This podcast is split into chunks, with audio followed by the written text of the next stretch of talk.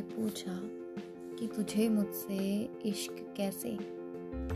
उसने मुझसे पूछा कि तुझे मुझसे इश्क कैसे? मैं तो तुझे हासिल भी नहीं हूँ। मैंने कहा कि जनाब, आप वाकिफ़ नहीं हमारी मोहब्बत से। आप वाकिफ़ नहीं हमारी मोहब्बत से, क्योंकि तुमसे इश्क करने भी ज़रूरत